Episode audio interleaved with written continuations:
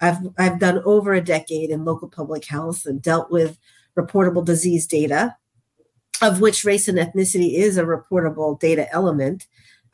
It's missing a lot. Even in COVID-19, we know from the CDC that only 65% of reported cases of COVID-19, which was a reportable disease in a pandemic, had required race and ethnicity information.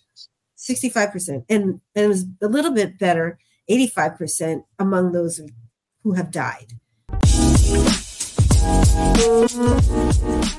From Redox and Healthcare Strategy Bullpen, welcome to Diagnosing Healthtech, the show where we talk about healthcare and the technology driving it with the most interesting leaders in the industry.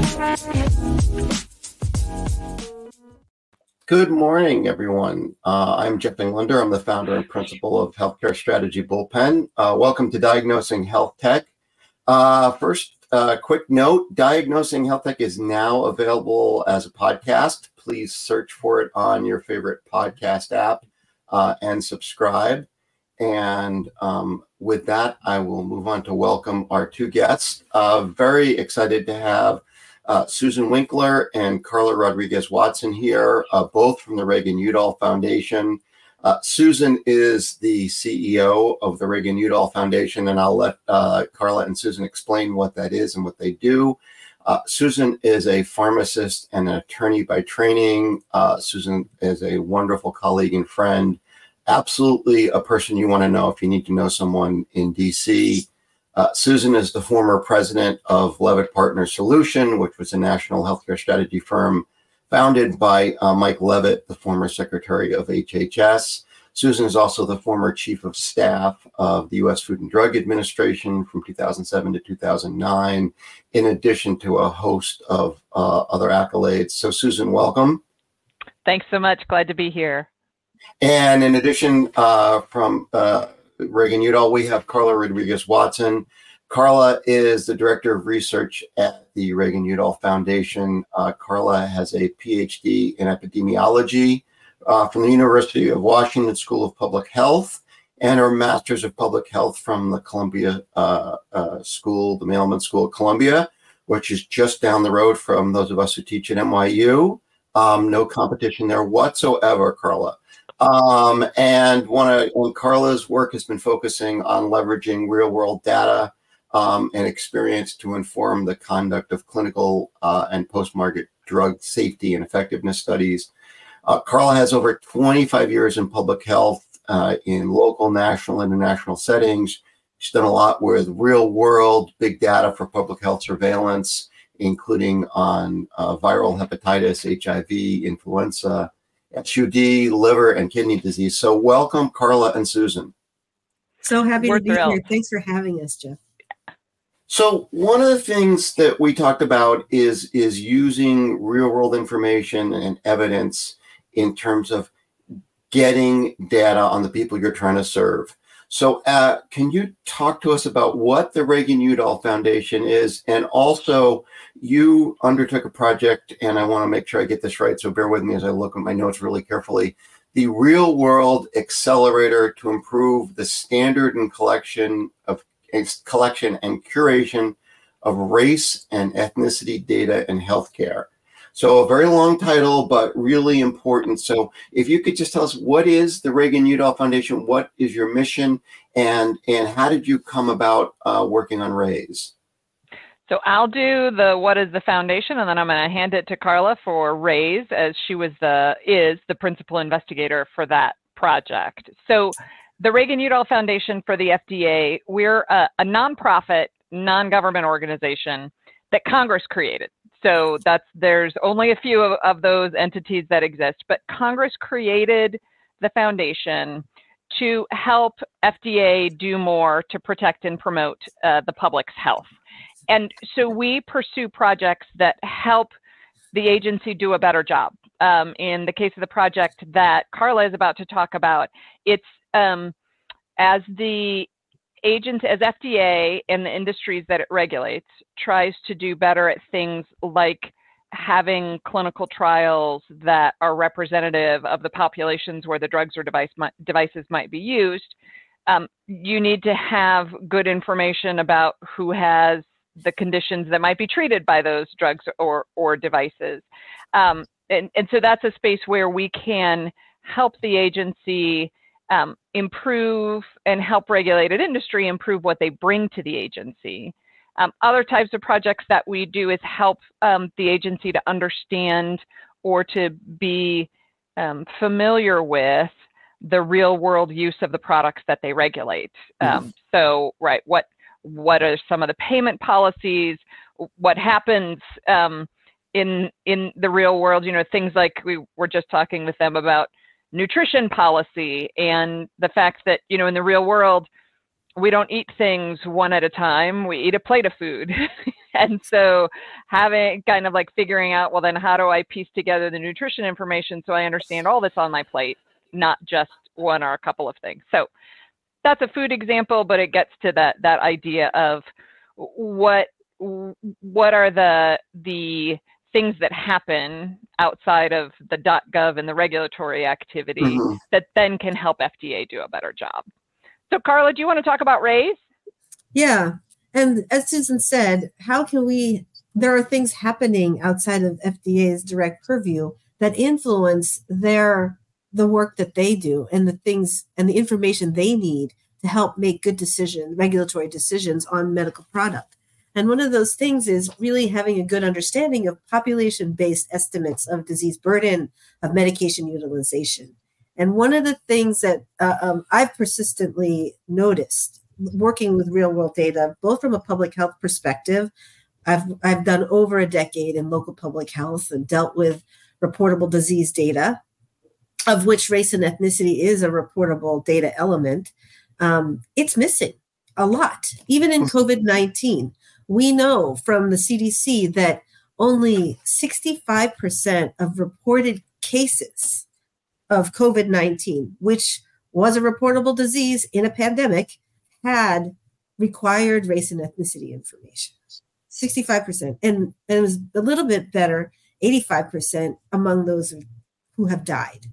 But that's a huge percentage of unknown. And when you have, that's a missing data problem.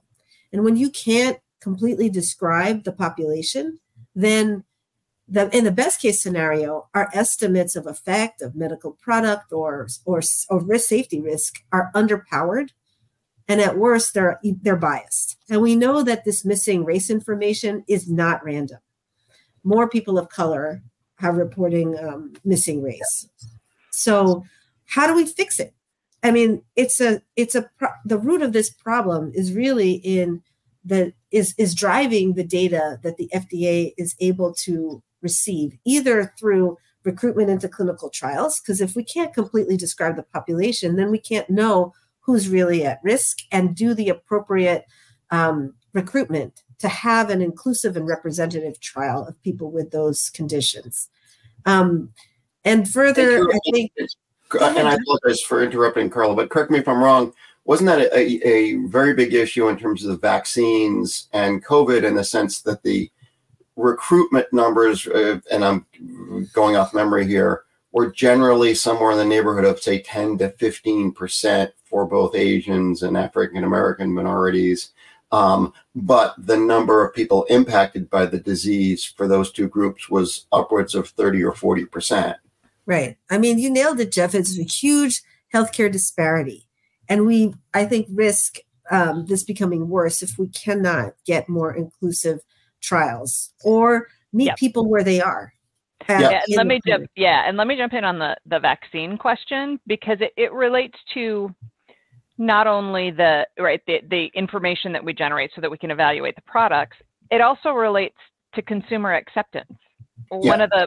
One of the projects the foundation did for FDA in COVID-19 was to just go out and talk to traditionally underserved communities to gather their thoughts and questions about a COVID-19 vaccine. And what we heard loud and clear is that these populations wanted to know that people who looked like them and people who lived like them were included in the clinical trials, right? Not overrepresented and not underrepresented, but are there people who live and look like me in those trials?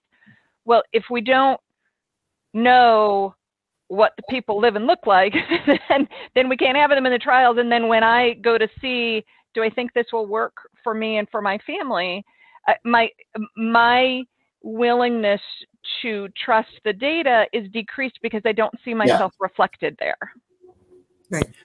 And what, so Carla, what did you, as you undertook RAISE, and I think you've come to the conclusion portion of it, can you talk about, what you found and what were some of the barriers to collecting the data, and what are ways to do that more effectively? Sure, Jeff. And I think what I didn't talk about is what we did in RAISE. I mean, we knew there was this missing data problem, but we also know that there are really good solutions out there. But there's either a lack of really understanding of knowledge about these potential solutions, mm-hmm. and a bigger gap in being able to implement and operationalize and take to scale. So the missing data problem isn't just about people not reporting. I think that's a huge part of it. And part of it is what Susan alluded to, is that there's a lack of trust. There needs to be an improved trust in why, and part of that is with transparency. There needs to be an improved knowing about why the data are being collected, how it will be used, and how it will benefit the community or the patient themselves, mm-hmm.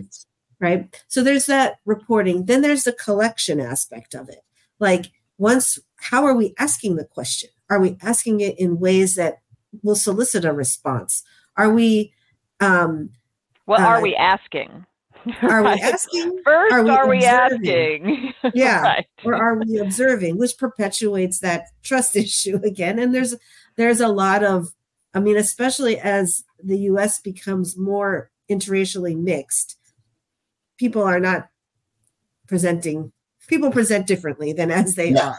Right. And then as you get to cohorts collection, there's the whole curation aspect of it. How do we protect the data? How do we combine that data? How do we treat people that are reporting multiple races?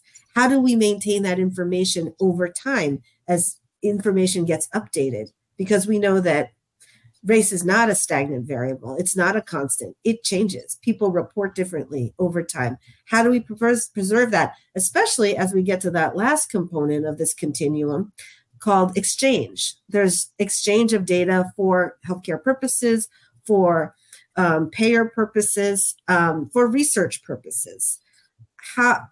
As data move from a single system, and even within a single system, multiple source data, right? Multiple vendors contributing to those data.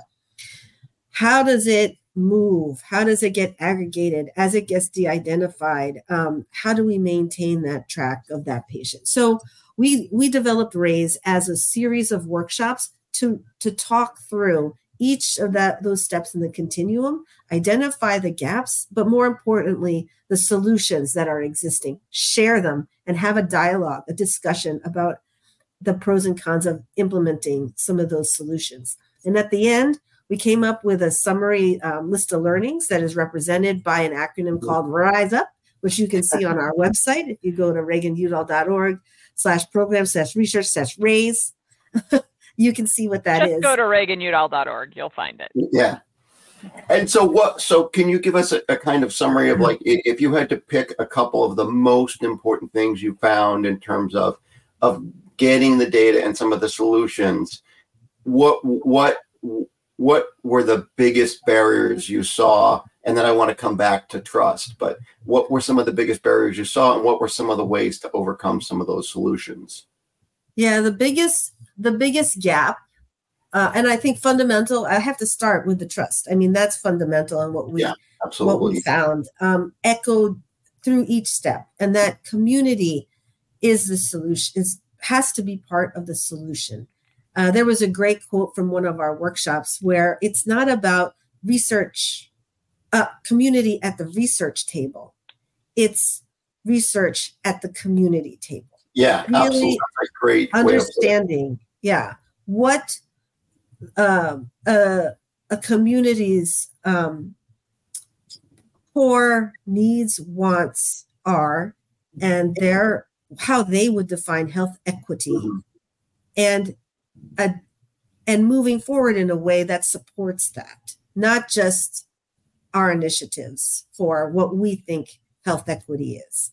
And that opens up a lot, some of the other barriers, including one being lack of transparency and understanding of why race is being asked. We know that race and ethnicity are a proxy for many different things, and we're being asked to define it according to the Office of Management and Budget guidelines, Statistical Policy 15, which has currently 5 categories of race and 1 separate variable for ethnicity, which happens to be Hispanic or non-Hispanic, which resonated with me as a Filipino American.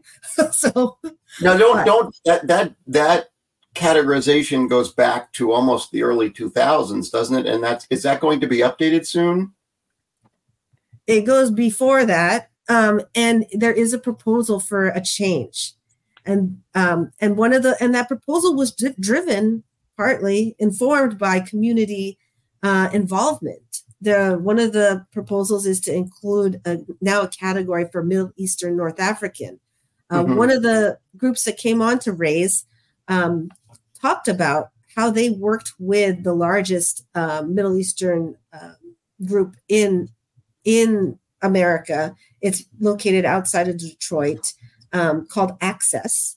And through that work, the issue is that people of Arab and Middle Eastern descent do not identify as white, and they do not identify as Black.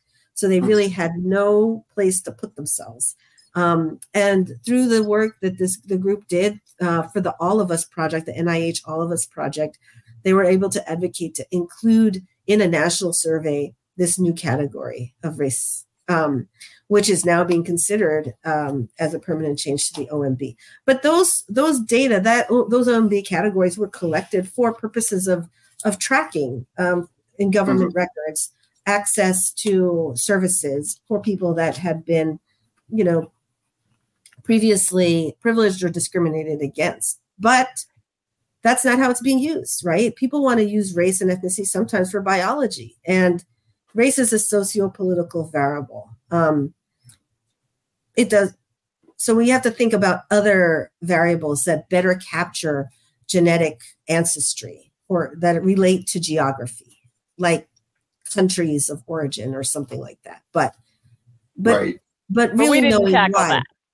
We didn't tackle well. Right. Well, because race and ethnicity is, you were right, in the current construct, it's used to help us understand and try and address those disparities, right? In that, if you don't have the information to be able to look and see, it's hard to correct a problem that you haven't illustrated, and that you aren't then collecting the information to correct it.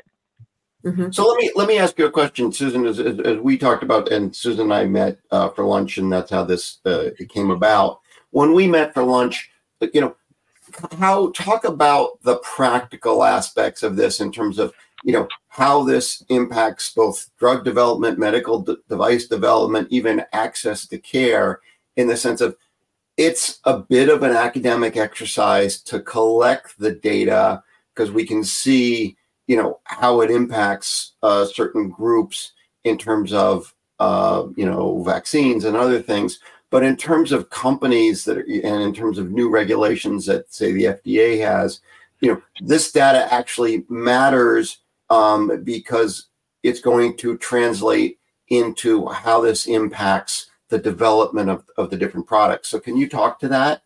Yeah, happy to. So, one of the things we, if you're bringing a drug or a device, trying to innovate and do the research to bring a drug or device to market, one of the hallmark ways you do that is to conduct clinical trials and see, does this product work the way that we think it will work?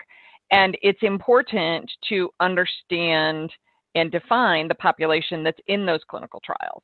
As I mentioned, we know for consumer acceptance that people want to see themselves reflected in the clinical trial if they're supposed to be potentially using the product.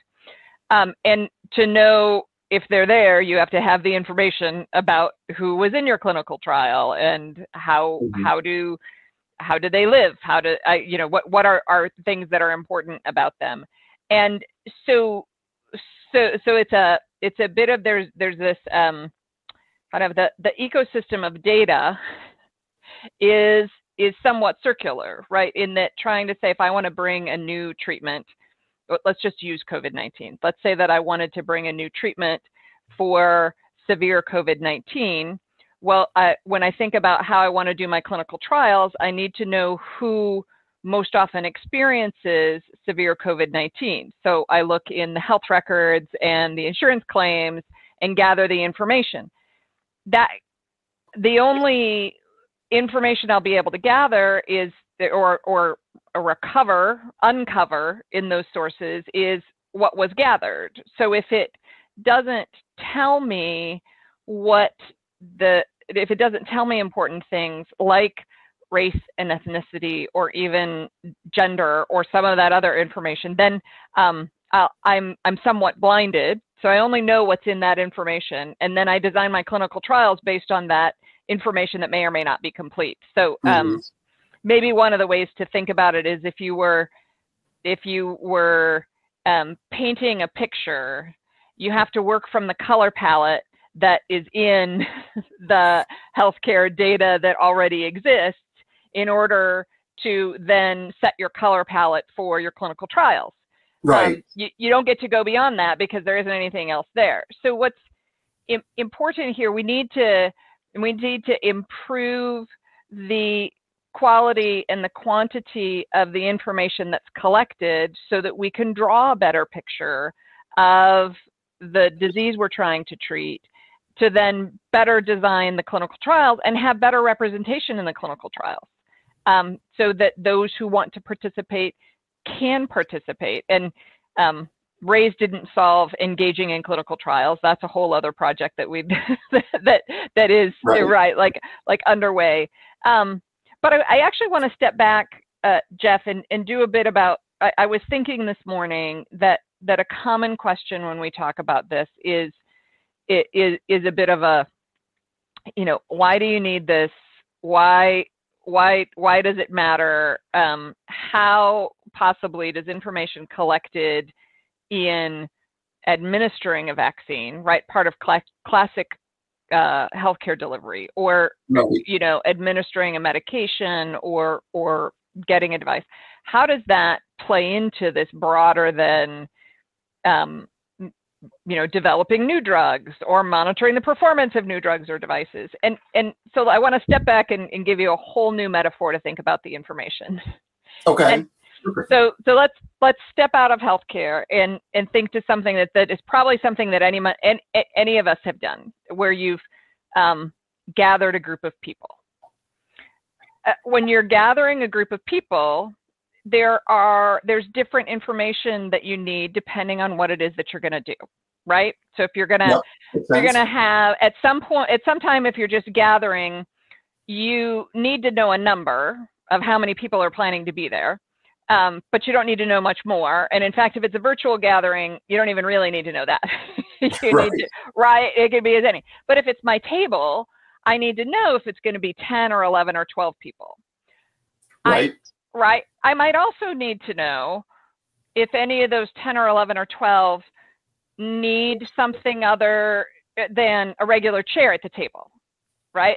It becomes important. It's not important to me on a virtual, but it is important to me in a physical table if they're in a wheelchair or need some other, some other different posture. Mm-hmm. If I'm going to serve food, I also really want to know their food allergies and their intolerances. I see where you're going. It totally makes sense. And their aversions, right? Like different need different information. Yeah, no, my sister's a vegetarian. You need a vegetarian plate. Some people don't like milk and cheese, you know, or it doesn't agree with them, et cetera. Right. And I didn't need that if I was just having a virtual meeting or if I'm having an in-person and I didn't serve any food. But so there's different information needs. What the challenges we see in collecting that information is that we have a history in healthcare of misusing that information. Yeah. Right? So what I have to create is an environment that says, if you tell me you need a different type of a seat at the table, I'm still going to invite you to the table. I'm not going to use that to exclude you from the table. Similarly, if you tell me that you have a dairy allergy, I'm not going to be like, well, shoot, I was planning on, right, a wine and cheese party and you just blew it up. I have to create an environment where I can ask for and collect that information, and that I won't use it against you, but rather will use it to better serve you. That is something that we have to, that the healthcare delivery system and the payment system is trying to do a better job of every day, but it has to be intentional, and we have to do better at it. And then the way that Carla and I and regulated in industry and FDA thinks about using that information is that it's not a situation where I can go out and ask again. We have to work from the information that's already been collected. So if it's not there, you're right, you're doing research about what has happened. The information has to be there up front. So it's not a metaphor where I can go out and say, okay, we're going to serve. What do you, I have to have already gotten that information. All of that then requires, you know, to continue my metaphor, it's a bit of, we're going to be friends, and here's the information I need you to fill out to be in my cohort. Well, then we have to explain, so similarly in the healthcare system, we have to better explain why we're collecting that information and how it would be used. And most importantly, that I'm going to use it to do a better job to serve you. No, absolutely. No, I totally get that. So that brings me back to Carla's earlier point of trust and transparency. And, you know, I was talking to folks at a hospital innovation area the other day, and we were talking about the ADCAR model for change. And, you know, for those who don't know, it starts off with, you know, awareness, desire, knowledge, you know, ability, and I think reinforcement's the last one.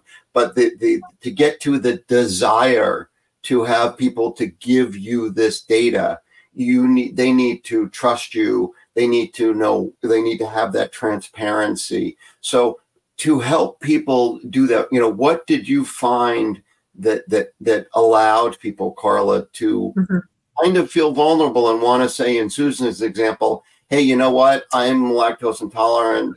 You know, I don't want to get, you know, excluded from your wine and cheese party. And, you know, what are you going to do with this data when I give it to you? What kinds of things did you find helped allow organizations to collect race and ethnicity data and to give people that they were collecting it from the confidence that you would be used appropriately?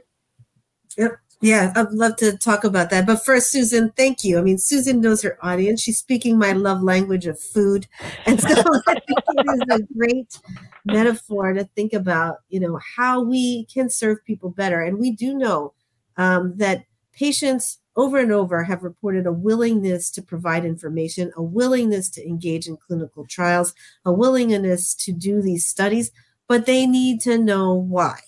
A lot of the reasons why they do not participate is because they don't know exactly why, the what, and the how does this benefit you. So we do really need to make that transparent. So one of the things that one of the problems that we identified in RAISE was the simultaneous problem of having too much and too little information regarding the choice of the racial categories. And that, again, our solution to that is really to start locally, is to focus on local information and being able to engage the community. So healthcare organizations are really grappling with right-sizing the number of race and ethnicity options and standardizing those options. So what we saw was that there are large electronic health record vendors, for example, that do work with their clients in certain geographic populations and are able to create a product that is more tailored to that population. So one of our solutions was to establish a clear goal of wanting to improve the collection of those data to inform existing standards and protocols, doing some research to develop a menu of race and ethnicity responses for a given healthcare organization's catchment population that would involve the community and having their input. And can you just help me out with, and I don't mean to interrupt again, but help me out with, what were the kind of basic mechanics? How did you help, what did people say, what ways did they suggest going out into the community? What kinds of things did you find worked to do that research? Right. Working through one research group worked with a trusted community organization where there was a lot of involvement. I mentioned about that Northeast, the Arab community center, it's called Access, in the Detroit area. And really having them explain their needs and creating a tool identifying the categories that were meaningful to them that allow them to self-identify. And with that, then once the community is able to identify how they best self-identify, you can go to, there are already existing value sets, like the CDC's value set for race and ethnicity includes 900 plus options for race and ethnicity. But no one wants to go through 900 options when you're trying to get a mammogram. Right? You need to be presented with those that are relevant to your population and to your community.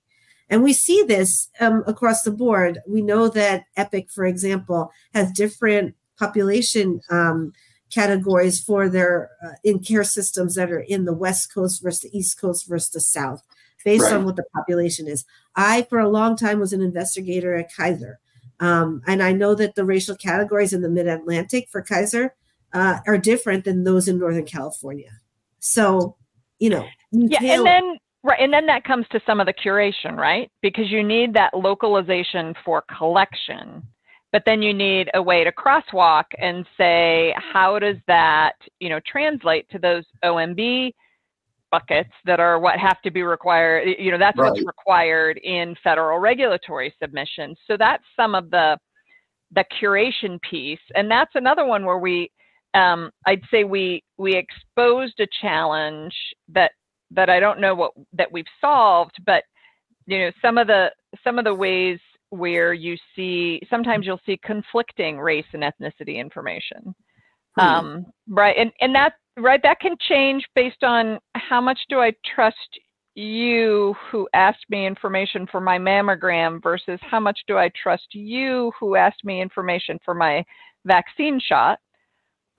I might give different answers. I'm actually quite right. And so what sometimes happens there, if there's conflicting information or it's more than one race, is that it gets it either gets dropped out, right? Not so helpful, or it gets thrown into a multi-race, which actually just it's about the same as dropping it out. Yeah. Right. No. If you go back to my allergy example, if you say lots of allergies, can't help you. that doesn't help me refine my menu. Right. Yeah, so go ahead, Carla. I was just going to say, and multi-race isn't one of the OMB categories. Correct. That's one of those things that happens in a curation, right, of trying to say we don't want to lose the information, and yet in the same way you still lose the information. So we have to get better at how we both at collection and then the curation and use. But in terms of one of those standards, Jeff, sorry, I just want to close that out. Like one of those potential solutions was this, it's both starting locally and getting the information you need to pick from these standardized options out there, the 900 plus from the CDC value set that do roll up to the 5 OMB categories currently. And we just need to be able to have an opportunity to look at the granular level and see best how can we, what applies and be able to standardize that, and going to those value sets that are standardized, that do roll up to the federally reported categories that we all need. If we're going to submit to federal regulators or get federal dollars, we need to have that. I mean, it's just a way of life, and maybe in the future that will change, but that's our reality. Let me ask you this question. One of the things, we did a blog on this a couple months ago about hospitals and providers collecting social determinants of health data. And one of the pieces we read came back with said, oh, initially the people in the clinic were like, the doctors felt it took too long, it was too burdensome. The other clinicians felt it was similar. And by the time after everybody collected it, they found it actually wasn't so bad. So did you come out against that? Did you come up against that argument? And what types of things, you know, if someone says, yeah, well, we don't want to collect this, it's a pain, it's more, you know, we're already overworked, we're spending 90 minutes a night in pajama time, I don't have to enter in another field to the EMR. Did you come up against this, and what did you find you did that was effective? So true. I want to highlight the burden on providers, frontline clinicians is huge. And so we learned through RAISE, actually our first meeting, our kickoff meeting, we had Oscar Benavides of Massachusetts General Hospital present on work that their group did in the pediatric department to really understand and sit through the process of intake at registration. Their goal also to improve collection and reporting of race and ethnicity, and see how their teams were taking in the information, and the interesting finding that they had was that even though that frontline receptionist staff see taking it out of the provider's visit, right? So not another thing for the doctor to do. Can it be something outside of that room in the registration? But when they interviewed the registration team, you know, most people thought, you know, there's a high level of importance of health equity, but they didn't get there. They didn't see the connection between collecting race and ethnicity information and health equity. So there needs to be a better communication about why these data are important, how it can inform health equity, and do the training. How do I sensitively ask about that? Why is it important to ask? You know, why can't I just observe it? Like, and do that, and be able to do sensitive, you know, culturally humble training about how you can ask these kinds of questions sensitively and in a culturally, you know, sensitive way. And yeah, really humility, understanding their workflow, yeah, so that humility, it can right? Humility might have been an underscoring component of all the solutions. Yeah. Right. In that this is not I can come in and solve it with one thing or two things. It's how do we better understand why we're collecting in the free information, how the information we're going to use it, and who should be involved in asking. Right. All important. One last question I know I wanted to get to, and I thank you for your time. I didn't know if there were any questions, you know, David or Abby or Catherine, but one question I did want to ask Susan is what you had talked about, the kind of payer myth that, you know, payers would say, we're not going to collect this. I'm not sure, you know, you could phrase it better than I can, but could you just talk about, you know, what is that myth and how would you overcome it? Yeah. So one of the things that I've heard, you know, in where we've talked about our project is they've said, oh, well, payers don't collect it. They're prohibited from collecting it. It's illegal for them to collect it. They're absolutely not going to collect it. Just not consistent and not true. And so there are what is illegal is misusing the information. And so the collection and then applying, again, it's back to this trust piece. And Carla, you have some of the specifics on this, but it's distinctly, it's important for the payer to understand the population that they're covering. And so this is helpful information, and then to use it again in a way to better serve that population. So I think there's the myth of payers can't do this. That's a myth. They actually can, and many are, and more should. And the value-based payment models, these alternative payment models that are being pushed by CMS, all require having race and ethnicity data, and as a way of improving metrics on access to mammograms or like those health equity, those measures of quality and care. And yeah, I was going to say that isn't this an emphasis of the Biden administration and of the REACH data of, you know, mm-hmm. increasing the collection of race and ethnicity data and doing it in an effective way? Right. Mm-hmm. And effective in a way that helps us all, that we have a better understanding of the interventions and the outcomes of our healthcare system. So that we know that mammogram screenings aren't just up from last year in women, all across women of reproductive age, but in all women of reproductive age across all racial categories. You can't know that if you don't have the race and ethnicity information. We can't address maternal mortality properly if we don't have race and ethnicity information. I mean, we already know it's a huge disparity. Is that just the tip of the iceberg? And how are we not, you know, identifying these things earlier or being able to help the population? And the new, you know, these new payment models really emphasize being able to construct systems to collect this information. There's money out there to be had to retrofit information systems to be able to collect and capture this information, as it aligns with improving care and access. Right. Well. Carla and Susan, I really want to thank you. This has been incredibly informative. You know, I highly suggest people go to the RAISE report. It is on, you know, the Reagan-Udall site. You know, this will increasingly become an issue, and helping people understand and feel comfortable why you're collecting the data and how you're going to use the data and how you're going to protect the data, I think is really super important. And we thank you very much both for your time and wish you a wonderful, happy holiday season and really appreciate it. Absolutely. Thanks, Jeff. Thank you, Jeff. Thanks, Carla. So with that, as you'll notice, we are down to just me as a host today. So we're going to go right to our quick hits, and I will try to do this all in one piece.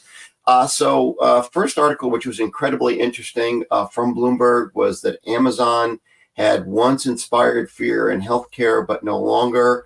The crux of the article is that Amazon has spent a decade working on healthcare, trying to reinvent healthcare, but their inability to make decisions and incorporate the healthcare expertise that they brought in has left them with a very traditional approach using very traditional mechanisms. In essence, the argument for the article is nothing they have done has been incredibly exceptional or had an exceptional impact, which I think is still a little early, but I would agree with that.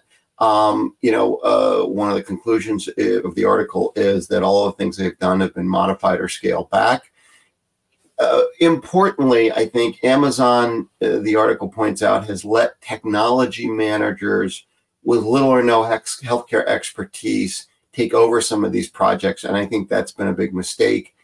They generally ignore a lot of the experts they brought in, according to the article, and because of that, they haven't had as big an impact. For example, only about 6% of the pharmacy business in the U.S. is Amazon Pharmacy, which is really a drop in the bucket. Similarly, they've only got about 800,000 members with One Medical. That's barely small percentage, and interestingly, One Medical has now been taken in. You can get a discounted membership through Prime. I don't know if you remember when Prime started taking off and you could get the cheaper Prime membership, but the numbers were huge. Only about 16% rise in One Medical membership since it became part of Prime, so not a big impact. I think the lesson here is that you have to incorporate people from healthcare from the beginning. You have to incorporate multiple points of view of healthcare, and you have to build it from the ground up. So interesting to see how this all turns. As Carla referred to, the healthcare disparities in care are huge. There was an article about preterm birth and infant mortality measures in the U.S. remain stubbornly high. Approximately 10.5% of the babies born in the U.S. are born premature. That's defined as before 37 weeks of gestation. This is really a national crime, frankly. Our national average is about 10%. It's much higher than other industrialized countries such as the UK, Italy, and Japan, which are between 5 and 8%. In addition, this data adds to the picture of disparities that Carla was referring to in terms of childbirth outcomes in the U.S. About 15% of babies born to Black families in the U.S. are born premature, and that's versus 9% for white and Asian. The infant mortality rate for Black babies in the U.S. is 2.5 times what it is for white babies in the U.S. As I said, this is a national crime that we can and must do something to address. There are a number of ways in terms of virtual care and digital solutions that can help in terms of prenatal screening, prenatal care, and other things. And you know, we really have to do something about this. Next was an article from the Commonwealth Fund about private equity's role in healthcare.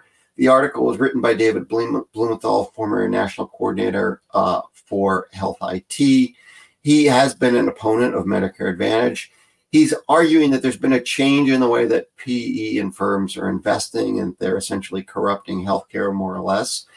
What he's arguing is that the PE firms are leveraging their healthcare investments to take out loans against the healthcare assets, pay the investors and the PE firms back, and then leverage and then salvage these or saddle the healthcare companies with debt. In addition, what they're saying is, what David is saying is that they are buying facilities, trimming fat. A number of people argued that they're trimming fat to the bone, and then essentially unloading these hobbled companies on strategic investors.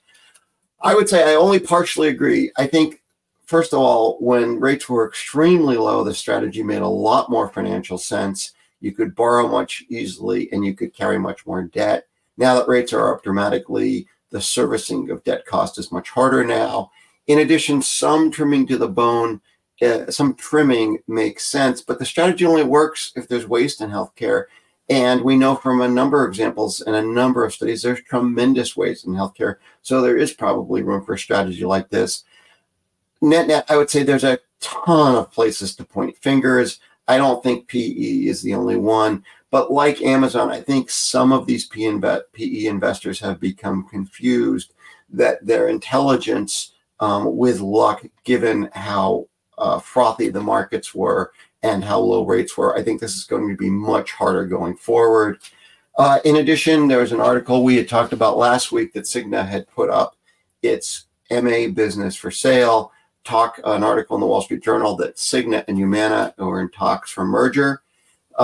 This is incredibly important because if Cigna were to merge with Humana, they would have to divest their MA business. This would have to occur first for this to have any chance of approval. Excuse me.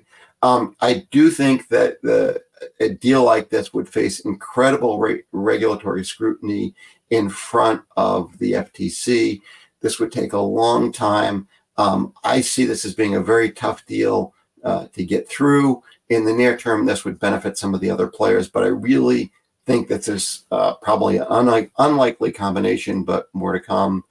And then finally, former Google CEO Eric Schmidt said that companies' AI guardrails aren't enough to prevent harm. Eric Schmidt, speaking at the Axios AI Summit in DC, argued that companies putting up guardrails to prevent harm themselves aren't enough.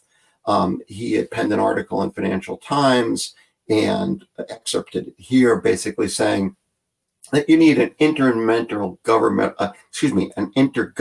body to form with industry experts to do this, and not the companies themselves, to prevent harm.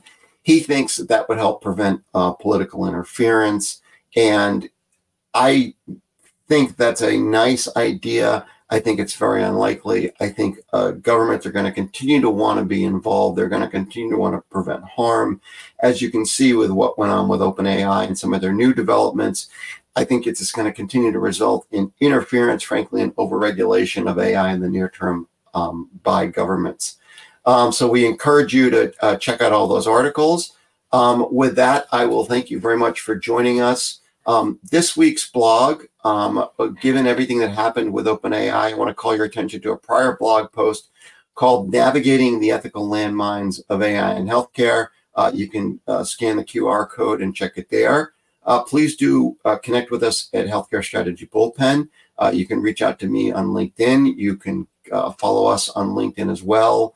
You can also follow us on Twitter at healthcarepen.com or X, whatever they call it now.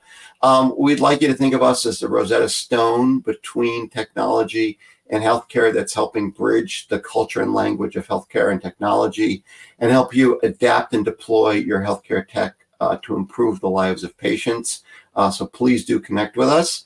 I'd also like encourage you to subscribe to Diagnosing Healthtech by scanning the QR code in the screen, getting weekly invites to the show. As we mentioned earlier, it is on your favorite podcast app, so search your favorite podcast app for Diagnosing Healthtech.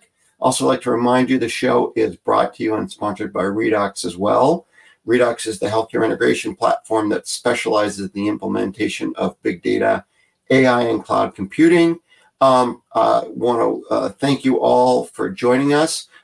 Please do join us next week when we will have Namrata Rastogi, who is experienced with the National Health Service on, looking at populations and helping get to populations and understand what you need to work with underserved and better serve populations that you're trying to work with.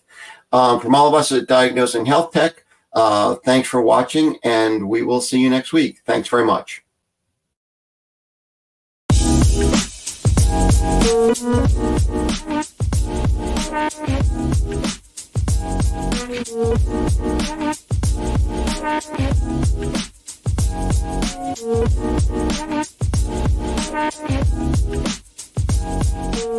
much.